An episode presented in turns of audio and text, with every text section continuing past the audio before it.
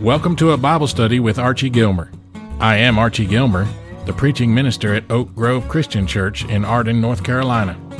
This podcast is intended to provide sound biblical teaching for your spiritual growth. Now, let's get into the Bible study. Continuing chapter 14 uh, this evening. I think it's right. Yep, yep, yep. Uh, all the way down to verse 32, I think. So that's where we'll get started. Uh, they had the, the last supper, the last Passover together, and uh, Jesus is getting ready to go in and be uh, arrested, and the disciples are fixing to have a lot more problems than they knew they were headed for. So let's get into some of that, and then we'll uh, see what else we can learn. Let's pray together, and we'll get started. Lord, we love you and we thank you for another night of Bible study. And I thank you for all the ones that are able to come uh, tonight uh, to study together and have fellowship. And we just ask you to continue to bless us, uh, continue to show us the truth and even things we've already read a bunch of times and learned from a bunch of times, Lord. I know your word is living and true and it will continue to feed us and continue to help us grow spiritually. So, Lord, continue to show us your ways, Lord. It's in Jesus' name we pray. Amen. All right. So as we mentioned, uh, verse 32 is where we pretty much left off. Uh, they, they've been having the, uh, they had the supper together. Um, and verse 31 left off with Peter keeping on saying, he, Peter kept saying and insistently, insisting and insistently the word is, even if I have to die with you, I will not deny you exclamation point in verse 31 of chapter 14 in the Gospel of Mark. And, and it's, and then it says, and they all were saying the same thing also, meaning let's not pick on Peter so much because they all were saying that. All the disciples were saying that, which is a clue for all of us that those men loved Jesus and were committed to him uh, according to their understanding of who he was, is, and uh, uh, also what they believed was going on, which we we now know they were they had all of that misunderstood. It really wasn't possible for them to even guess what what was really going on until things happened and then the spirit of god comes to them as promised in acts chapter 2 what we know as pentecost. So we have to give them some bre- some grace and some uh, give them a break a, a bit here even though we can learn from their behavior. Uh, remember uh, jesus had uh, in verse 30 jesus had told peter just right before that that he basically told Peter that you, you will you will fail and you will deny me. In fact, it's going to happen this night, and it's going to happen more than once. So sometimes lessons are learned in the hard in a hard way when it comes to spiritual growth, when it comes to learning who Jesus is and who we are, and how this relationship works with Him. So just kind of keep that in mind as we move forward, because everything Jesus just said at the in, the, in thirty and thirty one is about to play out and then some. Everything he's been saying since he began teaching in his ministry is about to play out. And they're going to get an eyeful, they're going to get a mindful, and they're, they're going to be overwhelmed in their hearts in this, in this time. So verse 32, as we pick up where we left off, they came to a place named Gethsemane, and he said to his disciples, sit here until I have prayed. Okay, this is the New American Standard translation. It's possible that other translations will make that statement in a different way. Uh, what I notice is he's saying to his disciples that he is going to pray, right? And we can possibly make an assumption that might be close to accurate that he's inviting them to pray with him. But I don't really see that it's saying that as a definite, that's what's happening. He's just saying, come and be with me. He wants them to be with him in this moment.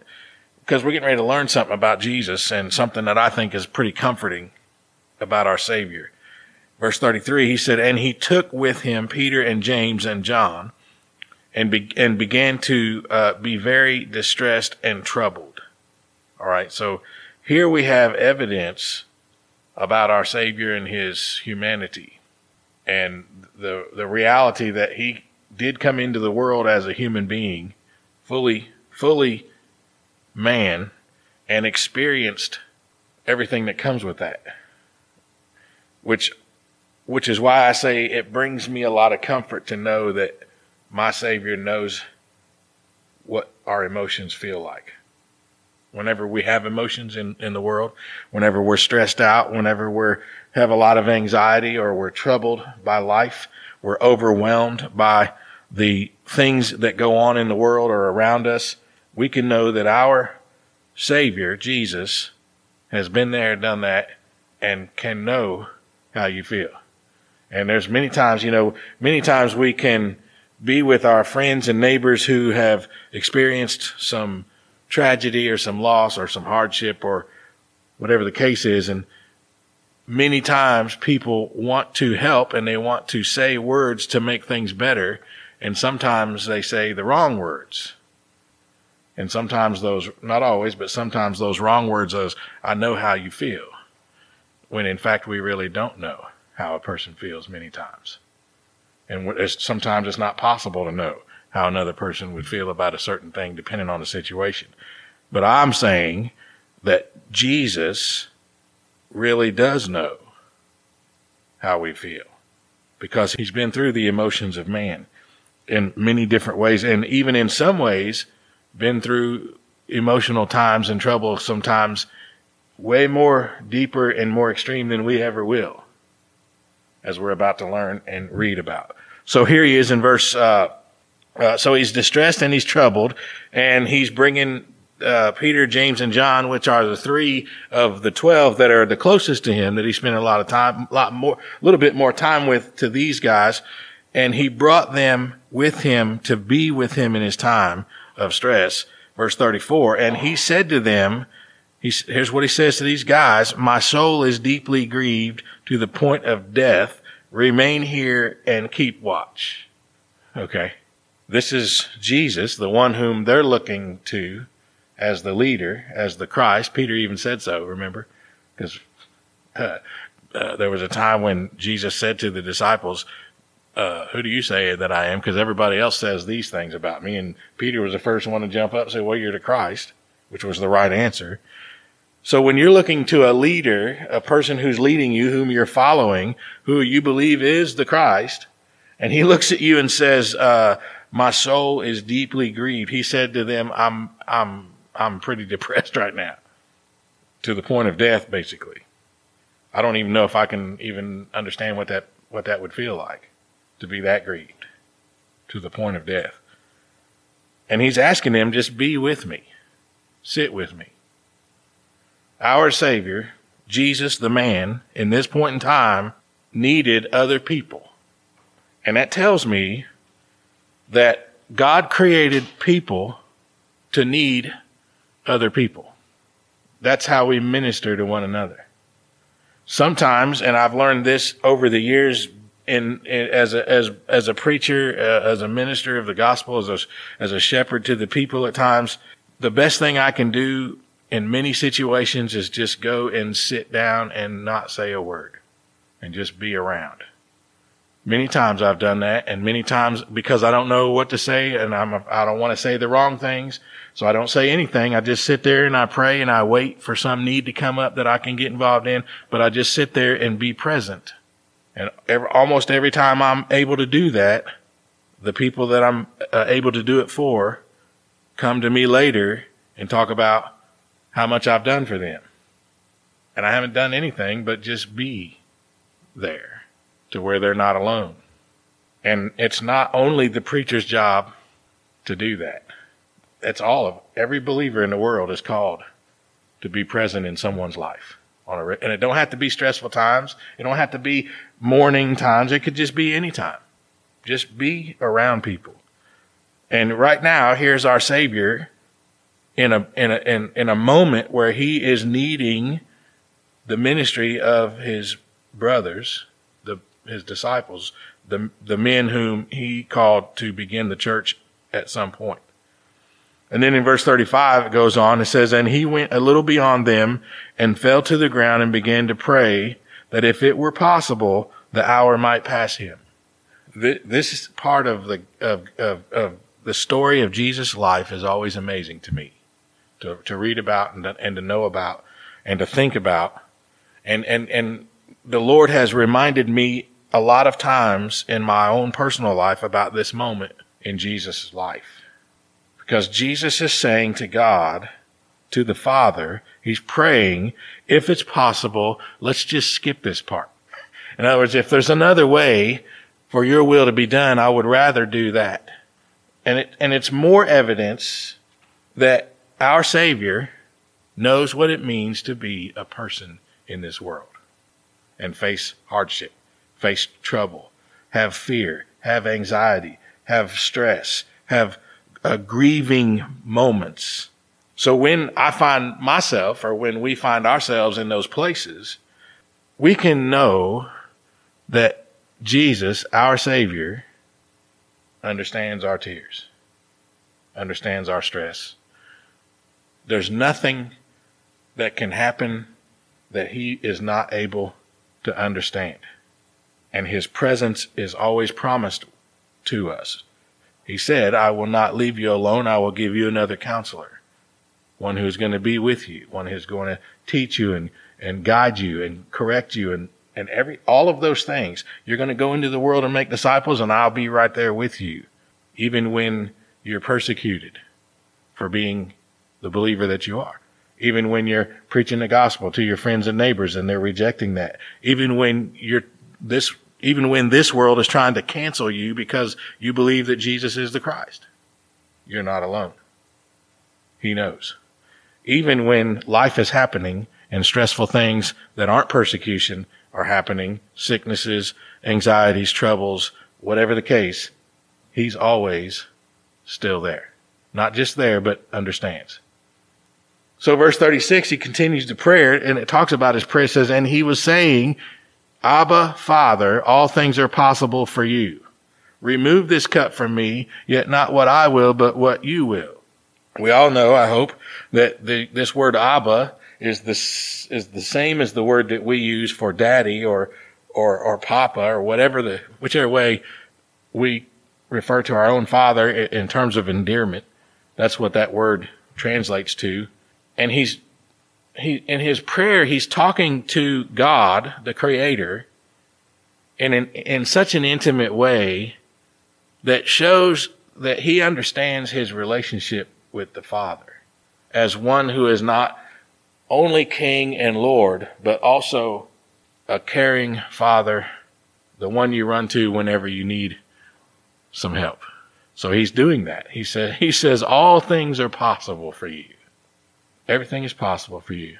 I wonder if we start our prayers like that on a regular basis, right? When we go to the Father, when we go to God about the things that go on in our life, good or bad or everything in between, do we say that? Do we say those kinds of words? Lord, I know, I know whatever, anything is possible for you, Lord. It's just a statement of faith. It's a statement of belief.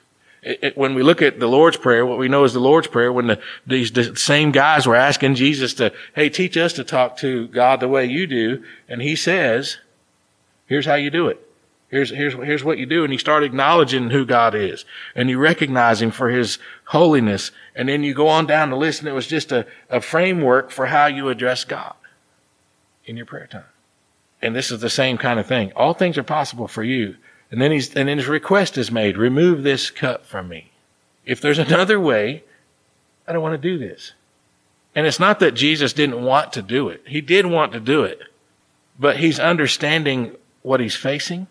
We know he's understanding what he's facing because two times previously, at least in the Gospel of Mark, he said to his disciples, the son of uh, the son of man or the Christ will be arrested, will be mistreated, will be beaten and will be killed.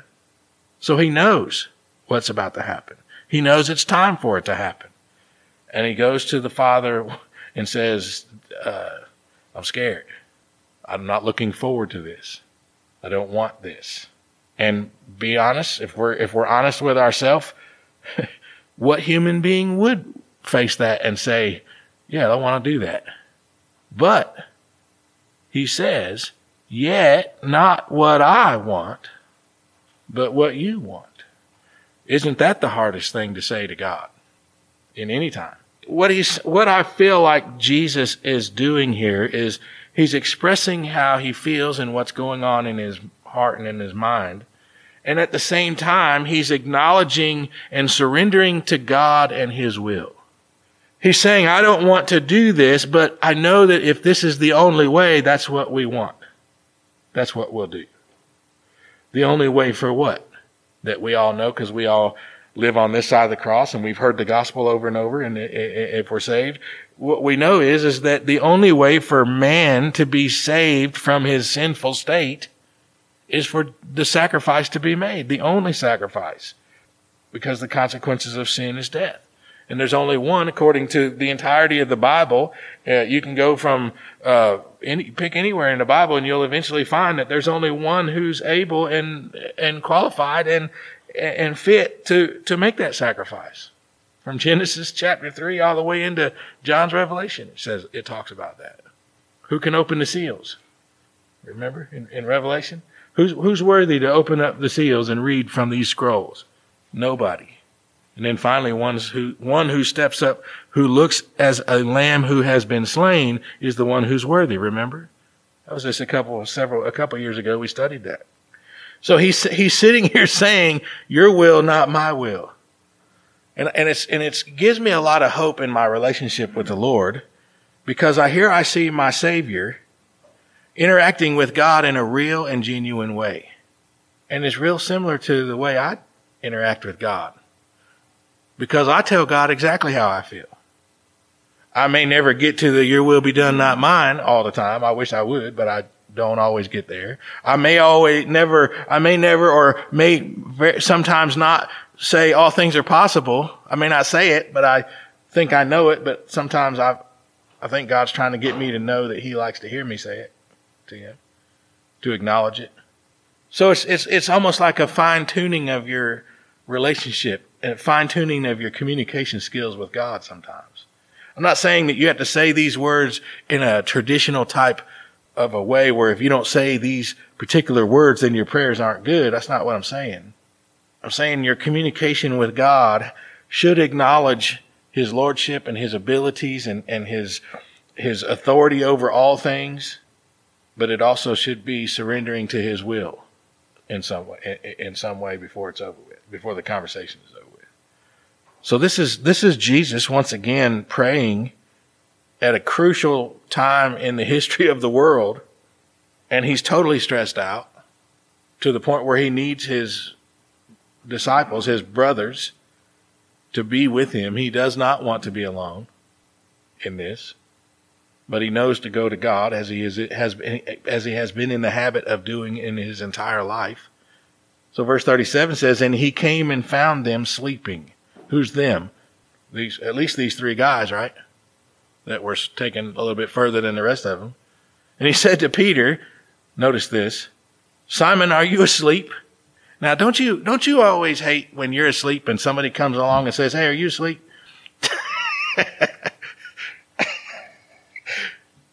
but this is Jesus in a, in a, in a, in a serious moment here. And he, he says, Hey, are you guys sleeping? He's not, asking, are they sleeping? He's getting them to notice, hey, you guys are sleeping.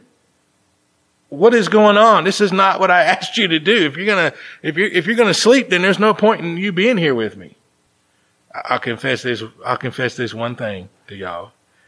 There, there was one time I was visiting a person, not around here, as a previous place.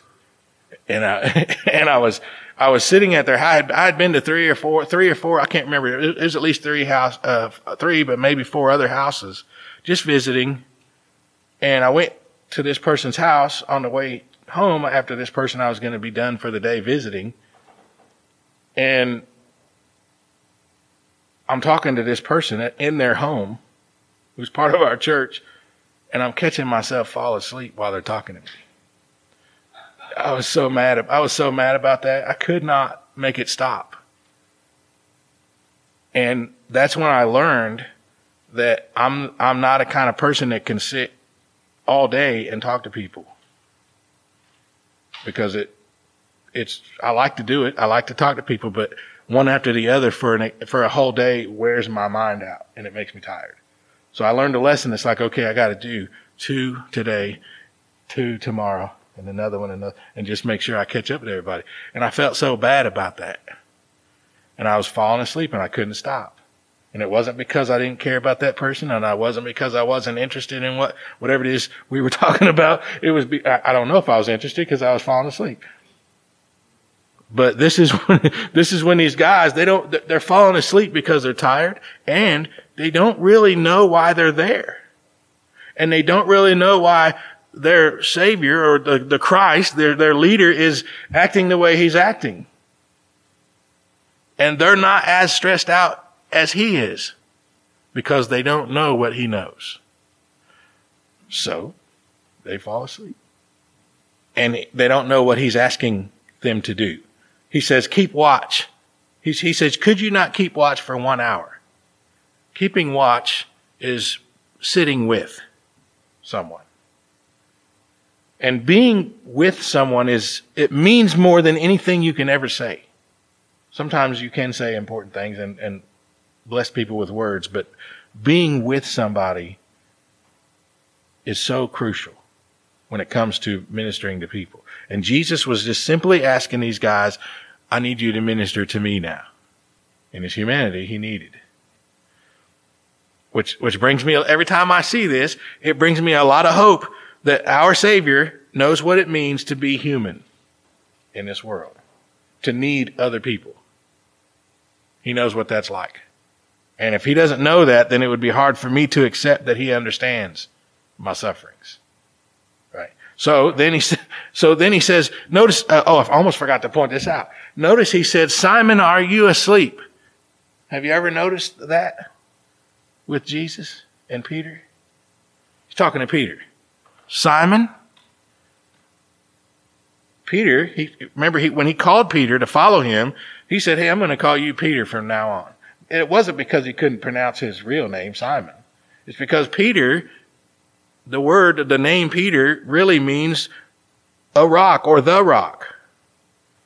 And Simon, it means something more like shifting sand. And if we're going to build the church on these guys, it's going to be a rock. But notice every time Peter does something out of line or not correct or wrong, Jesus calls him Simon. Look it up. Look at all the look at all the gospels, and you'll see every time he has to be corrected by Jesus, he he calls him Simon because he's not acting like the rock that he called him to be. Get it? So he says, Simon, are you asleep? And whenever he, by the way, whenever he's in line with whatever's going on, he, he refers to him as Peter. That's the rock that I called he said keep, you couldn't keep watch for one hour. And then in verse 38 says, keep watching and praying that, look, look, that you may not come into temptation. It was chapter 13. Jesus took a lot of time teaching about uh, the, the, the destruction of Jerusalem and uh, the end of all things, as the as the disciples questioned, was when is when is, when is it going to be the end of all things? And he went into this long teaching about what what some people believe is the end of the world and his return and all of that. And if you notice the last third of what he was teaching in chapter thirteen, he's saying the the important thing to know is that you need to be ready. Be on alert. He said it over and over and over again. Always be ready. Don't be getting ready. Don't be thinking about fixing to be ready. Get yourself and be ready. So now here he's saying, hey, you gotta, you guys gotta wake up and you gotta keep watching and you gotta keep, and now he's saying to them to pray. Keep watching and praying. The reason you're falling asleep is because you're not praying. You're not talking to God. You're not doing anything. You're just, you, you sat here and you didn't do anything, so you got bored and you fell asleep. He says, not just praying for him. He's not saying you need to pray for me. He's saying pray that you may not come into temptation. That means what he's saying to them is that you, that you may be ready for what's about to happen. What kind of temptation would they fall into sitting in the woods with him? He knows what's about to come down the road. He knows exactly what's about to happen. They should have a clue but if they if they were able to receive what he's been teaching this whole time, but it kept going over their head or it didn't sink in or it didn't make sense or they haven't put all the pieces together yet. Which is fine, but he's t- he's he's there with them. He's saying, "Look, you need to pray that you don't come into temptation." And then he says this, which we all need to tattoo on the on the ret- on the, our retinas so we can see him. The spirit is willing, but the flesh is weak. He says that to them. And, and remember, remember, it wasn't just a little bit ago, Peter, who now in this moment is Simon, was talking about, hey, I'll, I'll die with you. I'll die. I'll go all the way with you, Jesus. And then he had to get rebuked. He's like, no, you'll deny me. Matter of fact, you're going to deny me three times. And it's going to happen tonight. And of course, right after that, Peter, he's already made the commitment. He's already made the statement, so he's got to stand firm in it. Oh, no, no, that ain't going to happen, Jesus. It ain't going to, happen. I, I, insist that I'm never going to, I'll die with you. Of course, everybody else didn't want to be left out. Well, Peter's going to do it, I'll do it. And now here they are, falling asleep. They couldn't even get past the prayer time. They couldn't even get past the prayer time. How they, how they ever going to get down this road to the cross with him? And he's trying to get them to understand you, you guys need to, to you, you need to engage in some, some serious prayer because that's what's going to keep you away from the, the temptations that are coming. That's going to keep you from fleeing away from what's good for you. The spirit is willing. That's why you're insisting that you'll die with me. But, but your flesh is weak. He's saying because fear is going to rise up in you and you're going to, you're going to crumble and fail in the flesh. He, he's saying to them, in the flesh, you're not going to make it. He's constantly teaching them about what's to come and how it's going to be. And he's encouraging in this moment, you need to spend some time talking to the, to the Lord. You need time, spend time talking to God. You need to be ready. Get ready. Again, verse 39, he went away and, and, and prayed saying the same words.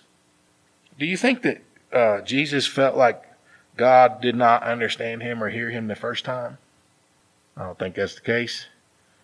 I think that uh, there's a lesson to be learned for all of us in, in watching how Jesus interacts with the Father that God wants us to continue to talk to him about our feelings and our thoughts, even if it's the same ones as yesterday, or the same ones as this morning, or the same ones as five minutes ago because it, it, it's better than saying your prayers and then spending the rest of the day worrying about what you just prayed about.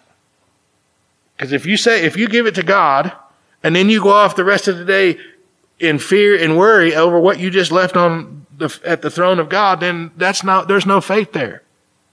And what kind of power is there in that kind of prayer? So we see Jesus, he's just going to keep talking to, to God until it's time. And again, verse 40, he came and found them what? Sleeping, for their eyes were very heavy. There's a time for everything, isn't there? Time and a place for everything. And it, this is just showing us that it, it, it most likely was impossible for these men to grasp the gravity of what was happening in these moments. For them to be continuously falling asleep and their eyes getting heavy. And it says they did not know what to answer him. You ever, you ever, you ever let somebody down and not know how to explain yourself? Somebody you really care about, and you just don't have any, you don't have no words to say for yourself. You know, that's where they are.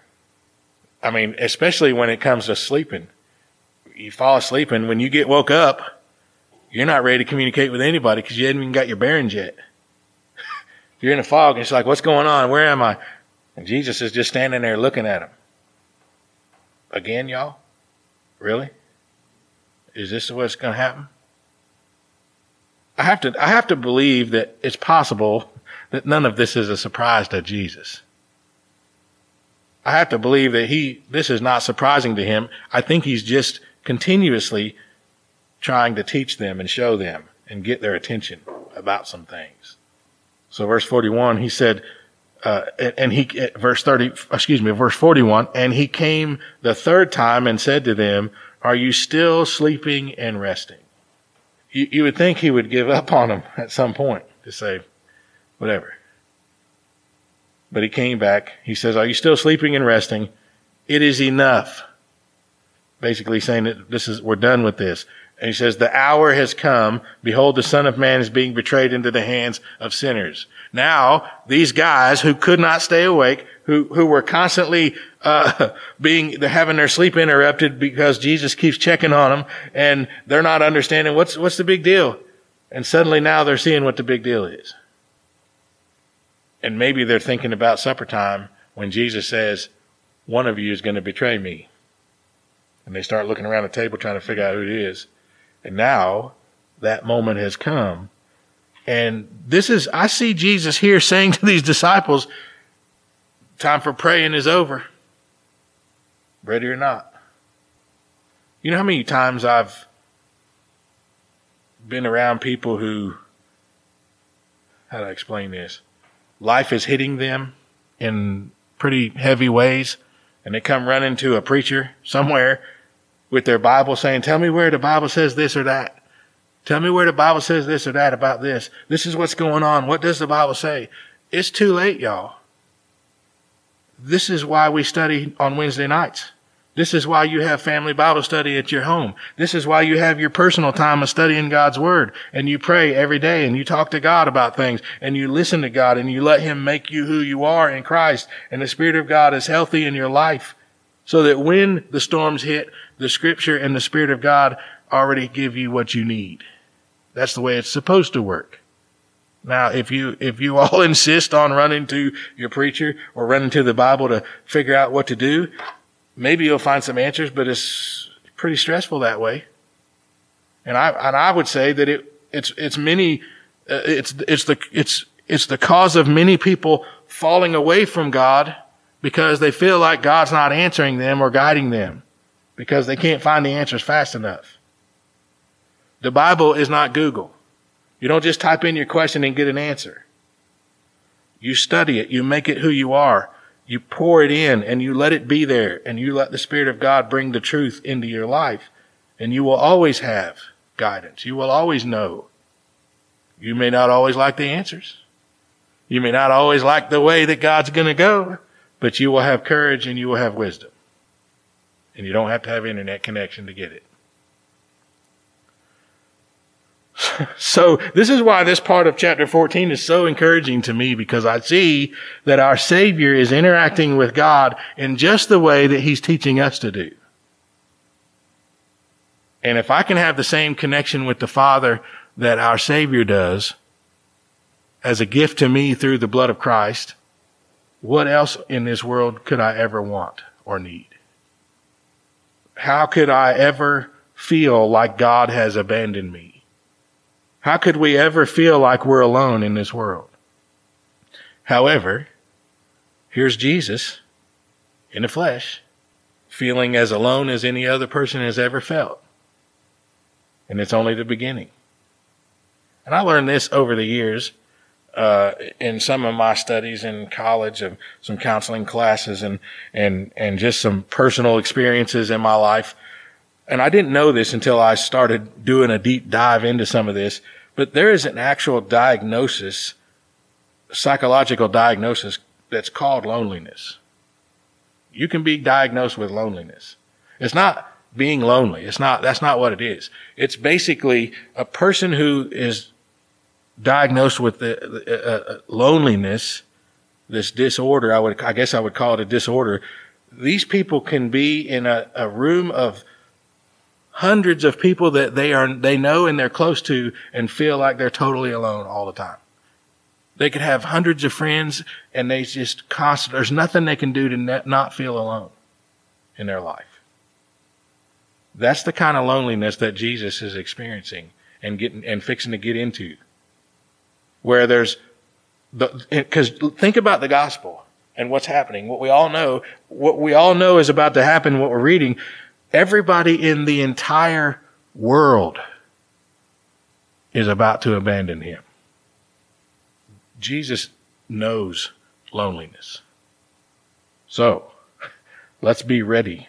Let's continue to pursue our relationship with, with our Father as has been offered to us as this free gift. All right, so the Son of Man is being betrayed into the hands of sinners. It's where the theat- theatrical music comes in. Dun, dun, dun. Right? That's where I, I watch, uh, I always, I always, whenever I'm, I told you this before, when I read the Bible, I try to read it like a movie in my mind. But then I put in this music, which is always like old black and white movies, detective stuff. Whenever the, the, the whenever the crime happens, it's like dun dun dun, and then somebody, some shadows coming across a window. That's how, I don't know. That's just the way I do it. So here's this like like he's being betrayed into the hands of sinners, and the way it's written in the New American Standard right there, it's it's almost like the scripture is pointing to the bad guys.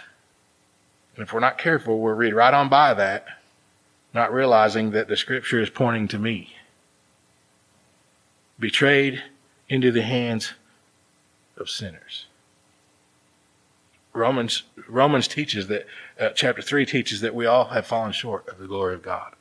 Romans chapter 6 teaches that the consequences for that is death, which means that somebody has to die. There has to be a death. There has to be a death and it has to be a perfect sacrifice according to God's law. That's why this particular verse points at me. Jesus was turned over to me to be killed because of my sin. So then he says in verse 42, get up, let us be going. Behold, the one who betrays me is at hand. In other words, prayer time is over. It's time to get, it's time to get this ministry on, on, on the road. And I, I, I think there was a time several years back, uh, maybe more than several, where I took this particular statement from Jesus and was trying to get the church motivated, right? Because everybody's fine with praying about something. We're always, we're always praying about making disciples. We're always praying about doing ministry. We're always praying about, but sometimes churches are just, that's all they ever do is pray and they don't never go. Well, we're praying about it. Well, Jesus says, okay, the praying's over let's get up and go. The time has come. And this is what he's saying to these guys. The time has come. The one who's going to betray me is here. This is about to happen. And this is what he was trying to tell them earlier when he was talking to Simon. Y'all want to sleep? You're not going to be ready. You don't want to pay attention? You're not going to be ready. The only way to get ready is to keep watch and pray. And that still is true today. The only way to be ready for whatever God wants us to be ready for is to keep watch and pray. Keep watch and pray about what? What are we keeping watch over? I, am keeping watch over my home. As a preacher of this church, I'm doing my best to keep watch over what goes on around here. I'm keeping watch over my neighbors, my family, because I don't, I want to be ready. I want to be ready for when the enemy comes to destroy. I don't want to be taken by surprise and I don't want to be, because if the preacher freaks out and panics and then comes to the church and says, what kind of scripture can we use? That's bad, y'all. Wouldn't y'all agree? And, and I think God wants us to be believers who are always ready. Always ready. I'm not saying always have all the answers, always know what to do, always be holier than everybody else. I'm saying never be taken off guard or surprised by the enemy because we're constantly working out our salvation with fear and trembling. That's what I believe that Jesus is trying to get these guys to see. So then in verse 43, it's on. It's happening. Immediately, verse 43, while he was still speaking, Judas, one of the twelve. I mean, like didn't even, while he was finishing the sentence, Judas comes on and came up and accompanied by a crowd with swords and clubs who were from the chief priests and the scribes and elders. You think it's obvious who's going to betray Jesus at this point? First off, why wasn't he out there with them to start with? And second off, why are you hanging out with them? Something's fishy here, Judas. You got some explaining to do. Verse 44 Now, he who was betraying him had given them a signal, them being the, the guards, saying, Whomever I kiss, he is the one. Seize him and lead him away under guard. I always wonder when we when when when we sin against God, it must be in this exact same way. It must be that we're kissing him and stabbing him in the back at the same time. And I don't think any of us want to actually look at it that way when it comes to sin. You know, and, but you would think if we could look at it that way and accept that, that maybe we would not sin. Maybe we would think, think twice. Say, well, I don't think I'm, I wonder if Judas, while he was showing up to do this deed, I wonder if there was even a moment where he's saying, man, this is not the right thing to do. I don't want to do this anymore. I'm out. I don't want to do it. And it's like going through his mind. Don't do this. Don't do this. Well, I got it. I'm committed now. I took the money. I, I got to do it. And there's this battle between the greed and the love that he may have had for Jesus. And maybe even some kind of moral prick in his heart somewhere. In all of this. And he goes up and he kisses Jesus on the cheek and says, Here's the one. It, and here's something else I noticed. How come he couldn't have just stood out there and just said, That guy right there is the one? Pointed right at him and said, That's him. I, I personally believe that his guilt would not allow him to speak. So he had to take some kind of action. Almost as if he's trying to convince himself that if he doesn't say it, he's not really doing it. I can't bring myself to say it, but I'll do something to give them the hint. Then they'll figure it out and maybe I won't be guilty. That's what people do. That's what we all do. We try to justify our behavior or we try to manipulate the truth about our sin so that we can feel better about it until the Lord convicts us. And we have no option other than to repent or run away from God. Because conviction is bad. It don't feel good. It's good. It's a good thing, but it doesn't feel good. It's not pleasant. It's a searing, it's like an, an it's like a, a, branding sensation, I would imagine, in the, in the spiritual, spiritual heart where the fire of guilt is burning so bad that you have to have relief. The only relief is repentance or run far away from God where the, where, where the pain is so distant that you can't feel it anymore. And that's, that's where the world lives. And that's where, that's where this moment is with Judas. And then as I'm looking at this and thinking about this and even talking about it, I try to, I put myself in the shoes of all these other disciples and how they must have felt watching him do what he just did out there in the wilderness.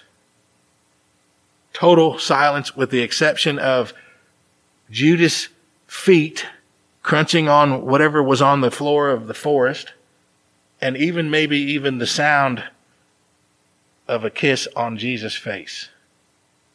And everybody's just going, We don't believe that just happened. What in the world? Why would you do that? So much so that it's about all chaos is about to break loose. Verse 45, after coming, after coming, Judas immediately went to him saying, Rabbi, and kissed him. He did it. He actually did it. They laid hands on him and seized him right then. The guards the armed guards, a bunch of them, lots of them. Verse 47 says, But one of those who stood by drew his sword and struck uh, the slave of the high priest and cut off his ear. I wonder who that was. Oh, Simon. He had to do that, didn't he? He had to because way back in verse 31, he was insisting that he would die with Jesus bragging that he was so committed to Jesus, I'll die for you. Even after Jesus said, you're going to deny me three times. And, and, and, oh, Peter was like, no, that ain't going to happen, Jesus. You're wrong about that one. So now he has to defend Jesus because he loves Jesus, because he felt like it was the right thing to do, because that's what most of us may have done in that moment. And he had to because of everything he said. What happens when we get a little prideful about our commitment. You know, I, I encourage people to be fully committed to the Lord every day of your life.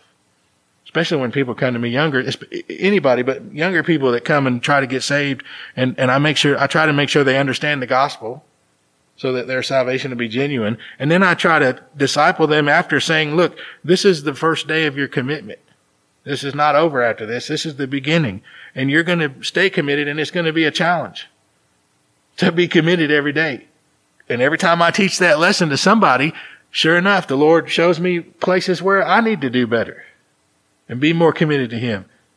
And every one of us, if I preached a sermon about commitment and faithfulness toward God, the whole room would light up with amens all Sunday morning. I was having a conversation this morning about this with somebody, and the comment I made was, we need to do better at living in the amen before we say the amen about the commitment that we have to Jesus. And by the way, Mark's gospel is written from whose account of the gospel? Mark's writing down what Peter, this is Peter's gospel, written by Mark. Peter taught Mark these things. Mark wrote it down. So when it says, it says, uh, but the, one of those who stood by drew his sword. Any other time it would say the person, wouldn't it? It would have said John or James or Andrew or one of them guys. If, if any of them guys did it, it would say the name. But this time it says, but one of those. So, so Peter wouldn't even tell Mark who did it. But everybody knows. We all know it was Peter. So he cut the dude's ear off because he's not very good with the sword. And Jesus said to them verse 48, Have you come out with swords and clubs to arrest me as you would against a robber? I mean, he's not, he's never fought them physically. He's never attacked them physically. He's never been any kind of criminal, legal criminal in their world. All he's done is challenge the authority, the religious authority. And he's never done it violently. So he's saying, you come out here with all this? Really? He says, every day I was with you, verse 49, in the temple teaching, and you didn't seize me then. But this has taken place to fulfill the scriptures. You want to talk about being confident in the will of God in your life. This is why he was able to say in his prayer time with God, uh, this is hard and I don't want to do it, but I know it's your will, so your will be done. He's able to submit to God over this because he knows it's God's plan. He knows it'll be hard. He knows it'll be uh, more than hard. He knows it's going to be uh, horrific, but he said, he says to these guards, all this is happening. I'll go with you because this is what's happening, because this is what God has planned. And then finally in verse 50, it says, here it is, y'all. Verse 50. I, I wrote the word loneliness right next to this verse in my Bible. And they all left him and fled. It wasn't just as several verses before, verses 32, 33, 34. He's asking these men to come and be with him because he's stressed, because he's overwhelmed. He's grieved to the point of death, he says. Just be with me in this time. And here it is, the moment, and they just scatter.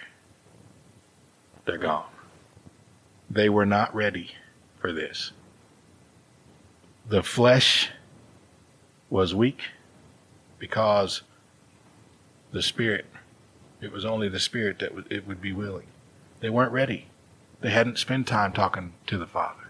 They hadn't spent time really listening to the things that Jesus was teaching over the time they were traveling together. They should have known certain things to be more prepared. That's, that's how I see this. However, I also see that statement that Jesus makes is this has taken place to fulfill the scriptures. I think that statement even applies to the next verse, verse 50, where it says they all left him and fled. I think he's talking about the fact that Judas turned him in. I think he's talking about the fact that these disciples couldn't wrap their minds around what was happening. They couldn't stay awake. They couldn't get prepared. The religious leaders were going to arrest him. They were going to kill him. He was going to allow that. It was in God's plan that they would all flee. Think about that though. You think about what Jesus is doing, what the gospel is. what the cross is all about. From Genesis, the promise from Genesis that God will fix the problem of sin, and there's only one who can die for the sins of man. If there was ever a lonely death, that would be it. Because no one can be with him in that, because we're all sinners. We can't be with him in this because we're sinners. He has to do this alone. And the reality is, is sin itself is a lonely place. And those of, those of us who have, uh, before we got saved, lived in that sin, captivity to it, if we, if we really think about those days, it is a lonely place. And you might have a lot of sinful friends who sin with you in a lot of sinful ways, but in the end, you're all alone. Because it's the tempter that comes along and says, This apple surely you can have. Surely you can eat of that tree. Surely you can, you can have knowledge. You, God just doesn't want you to be like Him. It's good. You should have it. And the moment you give in to that temptation and you sin, you commit that sin, the fruit is bitter. It's uh, filled with disease, disease called death. And the tempter, the one who encouraged you to do it to start with, totally abandons you. He's not your friend. In fact, he not only abandons you and leaves you to yourself, he will go to God and tell on you and say, see that one right there? That person doesn't love you. They, they love themselves. They, they want, they don't even want to be with you. They don't ever talk to you. They go after their own desires. That's loneliness. So they weren't ready and they left him and fled because the, the fear got a hold of them and they weren't ready. And they did what fearful people do. They run away. They shrink back. This is interesting and I'll finish with this one. and we'll, uh, and we'll finish up next time, chapter 14, next time we get together. But this is interesting here. A young man was following, in verse 51, a young man was following him wearing nothing but a linen sheet over his naked body, and they, and they seized him, uh, the guards. But he pulled free from the linen sheet and escaped naked. So you sit back and you're reading your Bible and you sit back and you go, what's that all about? why, why is that in here? What in the world, what does that have to do with anything? And, uh, studies show that Mark is writing these verses about himself. At the time this happened, he was a young man or, or, or, or an older, uh, like a, a teenage boy, right? Growing up in the, under the, uh, the discipleship of Peter and the rest of the guys and John and them. So he, he learned the gospel through them and he's writing this gospel based on what he was taught by Peter but he must have been around, and it's speculated that he would have heard some of the commotion that's going on in the middle of the night, jumped up out of bed to go see what was happening, and it all broke loose. It, I think, I think it's evidence that Mark was an eyewitness to this, not just repeating Peter's witness. But I, I don't know about y'all, but if I'm writing, and if I'm, if I'm writing a book about what happened, I'm pretty much not going to tell y'all I was naked running in the woods. But hey, you know, it's just interesting that it's sitting there.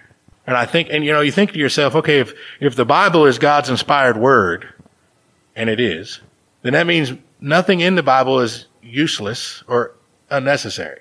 So what's, what are these two verses about? These three verses, 50 to 52. What's it about? Why is it there? What would the Spirit of God put that there for? And I, I, I for one believe that the, the main purpose of that being there is to show all of us that Mark knows what he's talking about. That Mark is also not only learning from Peter, the eyewitness, but also was an eyewitness to these things. And it's, a, and it's an important time to point that out because he just described the uh, arrest of Jesus and how that went down. So next time we get together, we're going to start at verse 53 and we're going to talk about once he's arrested, they're bringing him before the religious court and he's going to be on trial. So uh, let's pray together and then we'll be done. Lord, we love you and we thank you for your awesome greatness in our life, your faithfulness to us, your patience, your wisdom. We thank you for the gift of salvation and the gift of the Holy Spirit. And Lord, we know that you can do all things. And we just ask you to take away our burdens and and and help us to submit to your will in our life. Help us to submit to your will in our ministries and here at the church and in this community, Lord. Help us to uh, continue to be better and better at staying committed to you, uh, staying true to our, our faith, and continuously studying your word so that your spirit will help us always be ready. We love you and we thank you, and it's in Jesus' name we pray. Thank you for tuning in with us at a Bible study with Archie Gilmer. If you have any questions or comments, please email me at agilmer dot ogcc18 at gmail.com. Again, thank you for joining us, and we hope that you join us again at a Bible study with Archie Gilmer.